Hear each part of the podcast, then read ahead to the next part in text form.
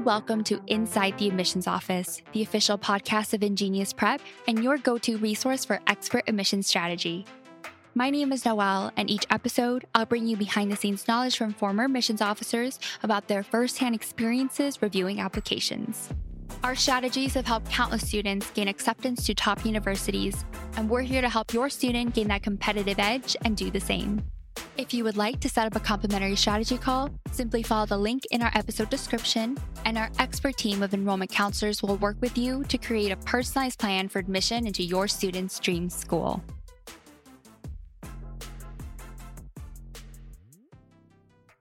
Hi, everyone. Thanks so much for joining me for another episode. I'm so excited that after much popular demand, Maya, our Director of Student Innovation at InGenius Prep, is back with us today. And of course, she shared even more of her great tips like this one. I usually say start small, start at the smallest possible level problem with a lot of students is they start at the reverse end. They start big about what the final outcome will look like. And this. How do you take your quirk and you develop it into something else to demonstrate not only ability, but uniqueness? I think that's really what we're talking about here. I hope you're ready and let's jump right in. Hi, Maya. How are you today? Hi, I'm doing well. And you? I'm doing fantastic. Thank you. So, I am truly so excited to have you back on the podcast. I know on our last episode together, we got so much great feedback and honestly a ton of questions. So, it just felt right to have you back with us today. But before we get into everything, and I know we have so much to cover, can you briefly introduce yourself, share a little about your background with our newer listeners? Yes, absolutely. Firstly, thank you very much. It's very kind. And I'm happy to be back here speaking with all of you. My name is Maya. I run the Leadership and Innovation Lab over here at Scholar Launch.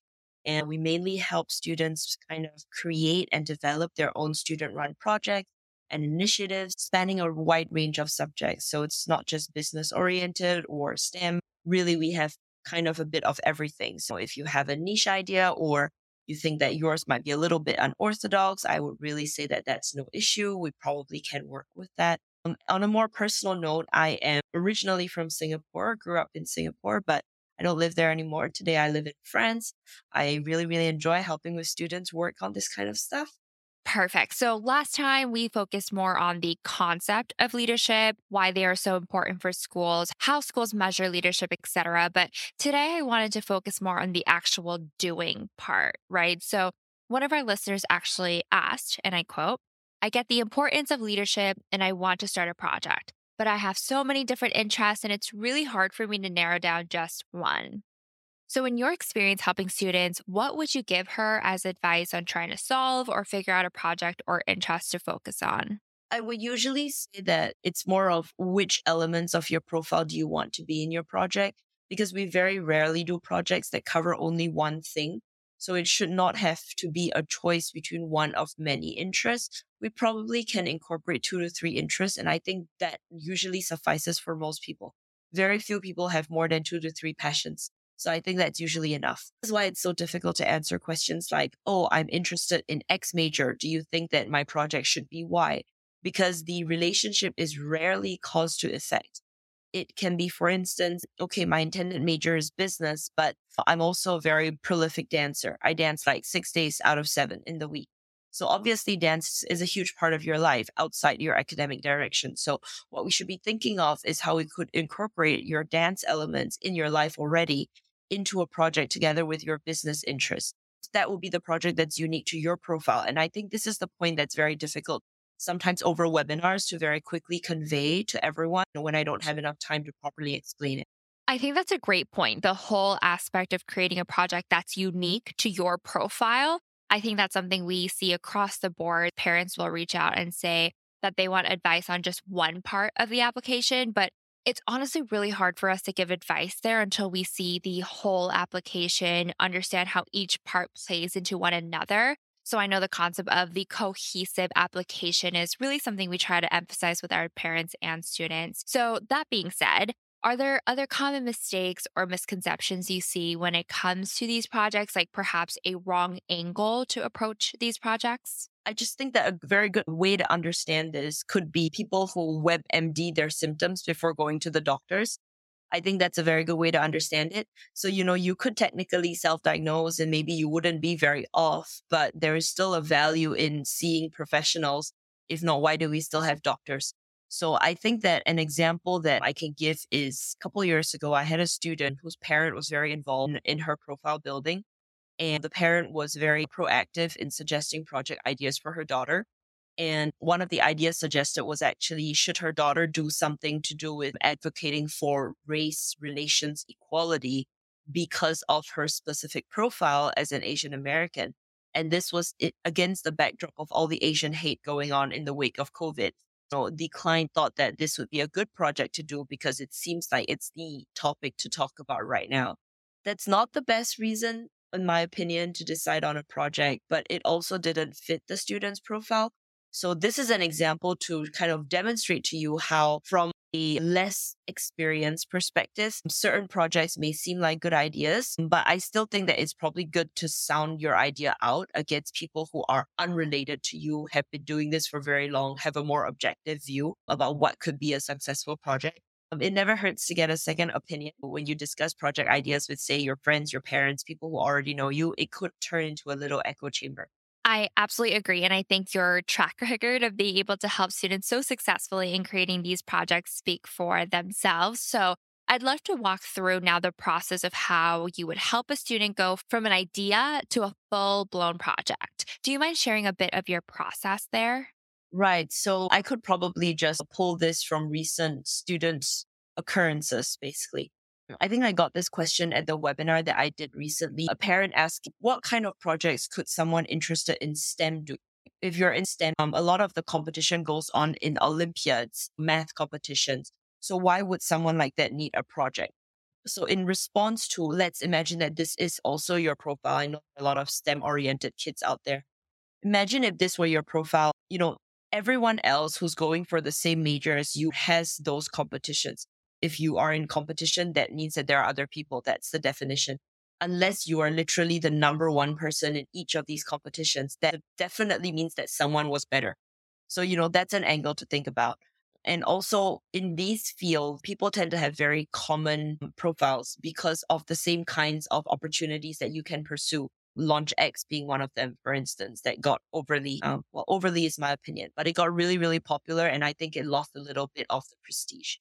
So these kinds of profiles, what can you do to stand out? It's really by um, showcasing different sides of your personality, of your profile. For instance, not only am I a CS or STEM or engineering prodigy, I'm also a climate change activist or, or something vastly different. Like I'm also interested in drawing my own anime, for instance, you know? So these are the kinds of quirks, quote unquote quirks that's going to make someone stand out.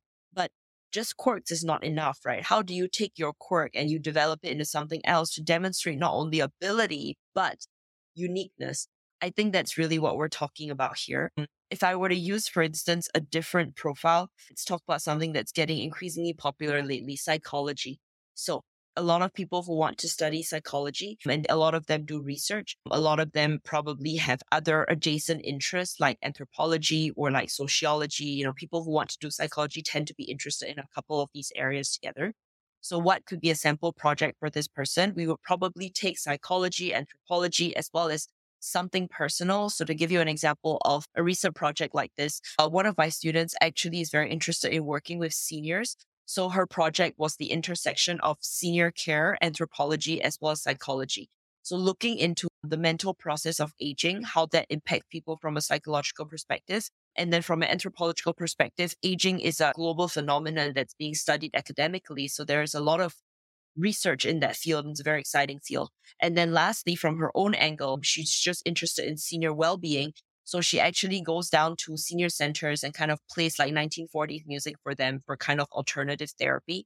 So that is a very unique project that without understanding all the elements of your profile would be difficult to craft something like this. Once that kind of project has been created for you, hopefully with guidance from professionals like ourselves, that piece of identity is very difficult to copy because it's unlikely that someone else will be exactly like you with these exact same intersections. Okay, so super fascinating. And I think a huge takeaway, even for myself, is when you think about a project, you often envision something physical, right? Something tangible.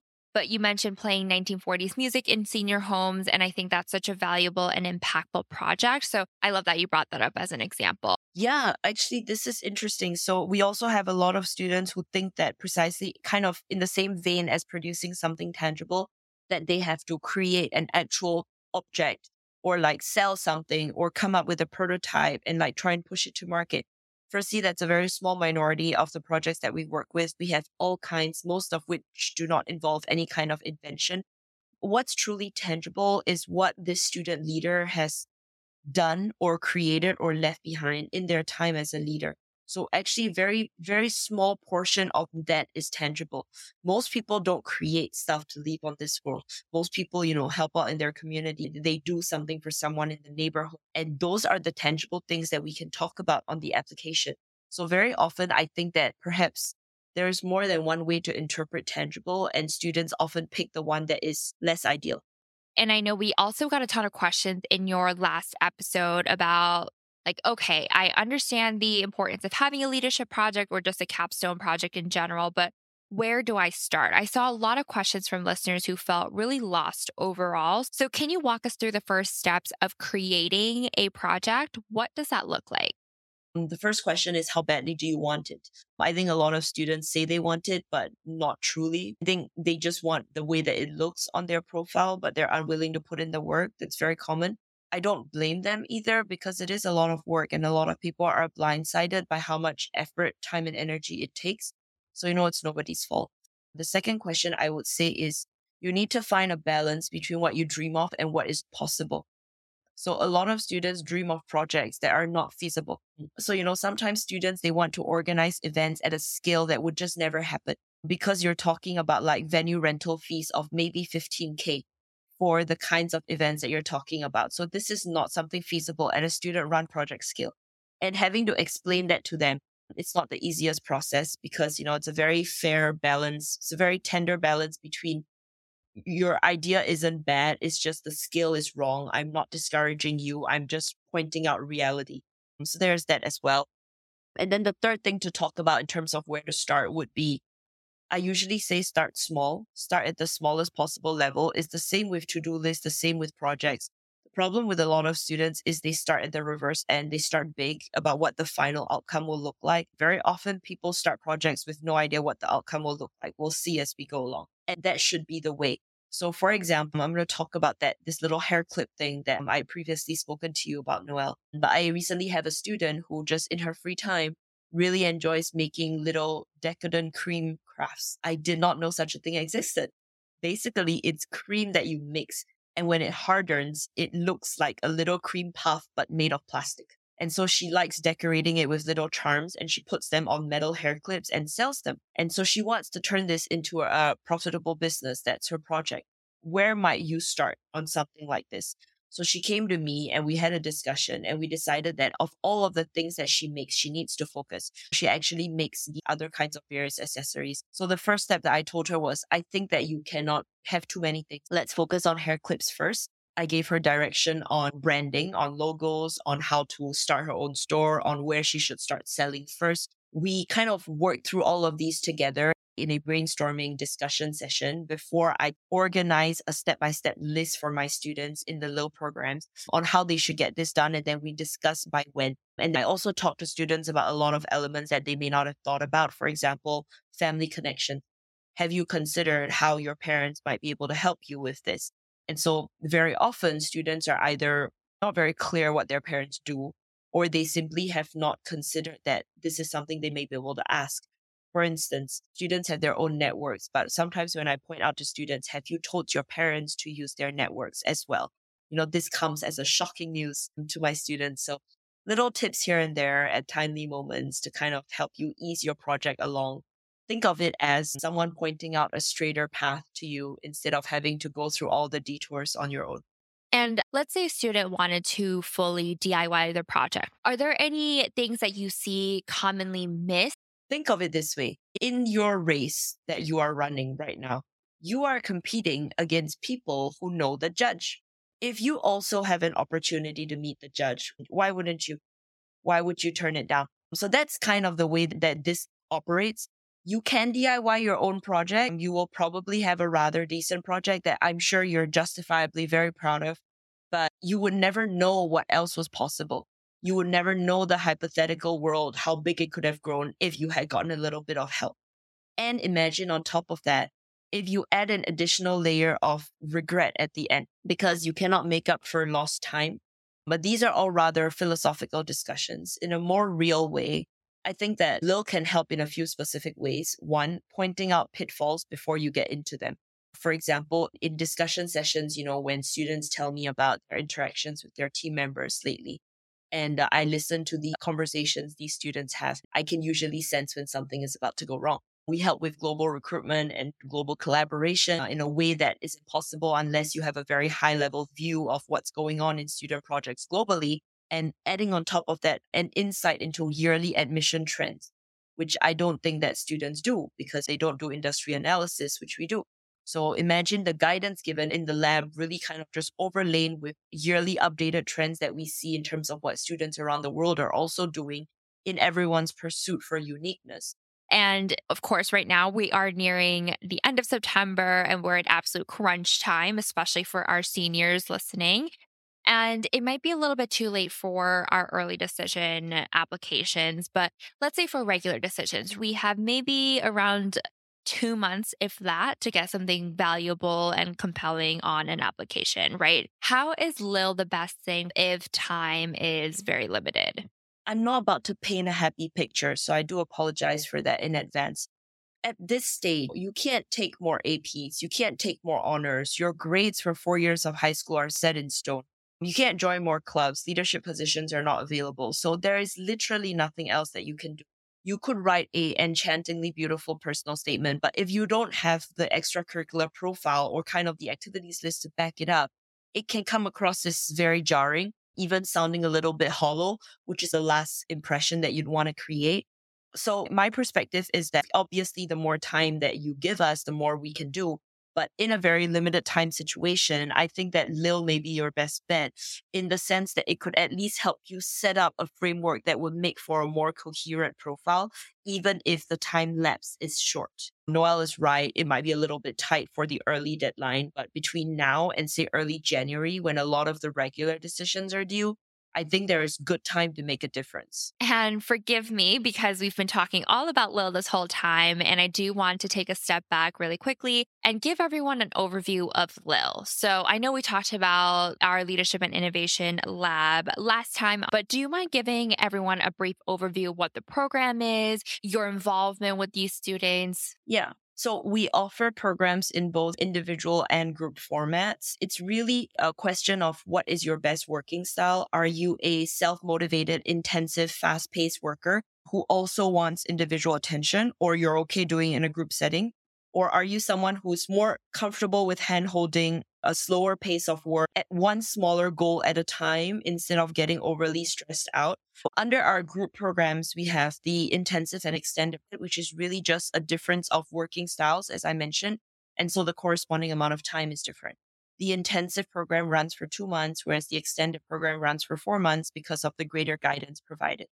This instruction that we give in the program is probably only about 20% theory the vast majority focuses on execution, on actually making those projects come into life during the program itself. I'm very familiar, deeply familiar with the logic and the emotional toll of procrastination. A lot of my students do it. So don't worry. If you're feeling that way, I have a lot of experience with this. It's a lot of guiding students along to get those project skeletons set up more intensively, of course, in the shorter program than the longer one. We also offer individual format lessons where either I deliver the course to you in individual format or it's just freestyle mentorship where you kind of are able to obtain time with me and we can talk about any subject is that you want. And I know so many students flourish under your guidance. So I would love if you could share a couple success stories that came from Lil. Yeah, absolutely. So I will share some projects that were featured at the club fair. So we had a student at the club fair whose project was called Lace Up Culture and it was basically sharing his love for sneakers, which I thought was great. He basically like goes into the history of different sneaker designs. He shares with people about how these sneakers are worth, what is the business behind them. There is a market for trading rare sneakers now. So, you know, you could technically do an analysis on the price of sneaker fluctuation over the last 10 years. It is a possible topic. This is a very interesting intersect between, say, finance and, you know, popular culture. Um, I thought this project was really great. Another example of a project is Hope for Hearing, which is a more typical, well, when I say typical, it's because you see this type of projects more. So it's a more common project idea of fundraising for charity for people with hearing difficulties. What's impressive about this project is the scale. So it's registered as a federal national level charity in Canada for a student project. This is extremely impressive and it's spread nationally in Canada. They fundraise nationally and they help children with hearing difficulties all across the nation. So the scale of a project like this is really impressive. Other examples, so something that we had lately that was a little bit more unorthodox was a student group called Fat Potato. Uh, they are very into small animal care which is such an interesting topic. I've never had a student talk about this before. So I've learned a lot as well. They they do awareness about small pet care and how to take care of little animals, how to design their cages, and they sell their own in-house designs for like hamster exercise wheels and stuff. It's very interesting. I mean, you know, it's a thriving business. They both fundraise as well as sell it for profits, doing very well. A last example that I can give all of you that is also a new topic that I recently heard of is pediatric care. In the club fair, there was a student who led a pediatric empowerment kind of initiative. I think she's pre med. You basically teach people about various kinds of childcare diseases, child related diseases. There are not many students who are interested in pediatric areas. I mean, it's not a it's not a common thing that people go for. Mostly pre med students tend to be interested in either I don't know human biology or neuroscience or like the heart or cancer but childcare is something I don't see often. So we had a, a student project about pediatric empowerment, which I thought was really cool. I will say when I saw the name Fat Potato, it fully caught my eye because I was like, this is the best thing I've ever seen. It was so good. Now, before we wrap, I know you have so much wisdom and experience when it comes to these projects, but do you have any parting advice, any final words of wisdom you can give to our listeners? I would like all of my students to be happy when they do their projects. Of course, there is hard work and toil involved, but at the very least, the subject matter should be something that makes you happy. So when I see students do things like this cream aesthetic hair clip, or I have another student, he's actually making his own animated series because he likes animation yes, you know, like making an animated series is difficult work. If any of you has ever looked into Disney storyboarding or how Pixar films are created, you'll know that it's hard work. It's frame by frame drawing. The subject matter should be something that you enjoy. It can be something super nonchalant or frivolous. Like I have some students who enjoy Korean dramas, for instance, and you know, they feel that this is the furthest thing possible from schoolwork. Like it will never amount to anything. But that's not true because we have a student project that is started out as a blog for sharing feelings about Korean dramas because this student couldn't get over it. She started a review blog talking about her feelings about this artistic form. And now she gathered followers because she had such an honest review. And so it's grown into a club where they get together and talk about their feelings about all of these. They discuss the themes that are involved and it has expanded into a whole Hallyu Korean culture thing which is very relevant to then her subsequent academic research, um, which was also about popular cultural trends. And so try to do something that at least in some way makes you happy. I really, really love that. I know it's so cliche, but you know how everyone says if you pursue something that you love, even if it is work and it's probably really hard work, it doesn't feel that way because you love it, you're passionate about it, you want to keep running and chasing after your goal. So I think that's really, really great advice if time permits, I thought I would share a last little anecdote with everyone here since we're on this subject. In my own application many, many years ago, my own passion project was theater related. And, you know, back then there wasn't this much knowledge around the consulting field. So there, the term passion project didn't exist. It was truly a passion project and I only did it because I liked it. It was a lot of hard work. And so mm. I actually was very, very involved in my school theater and I wrote, directed, and produced the whole screenplay for my school's annual theater production. It was like five months of hard toil. I think I slept like three hours a night.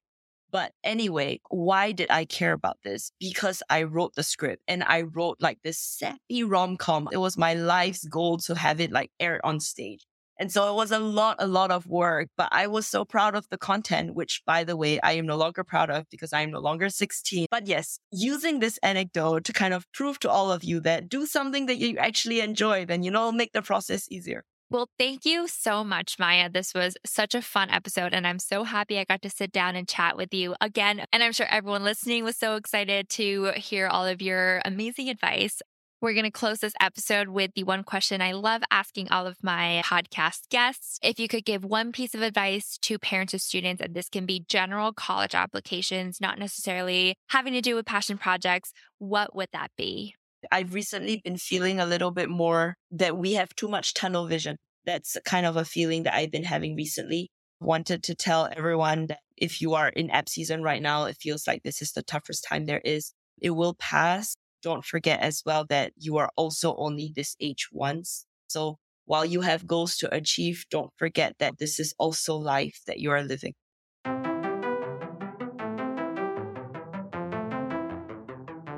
Thank you so much for joining us today. And if you would like to speak with one of our experts, you can set up a complimentary strategy call with one of our enrollment counselors by following the link in our episode description.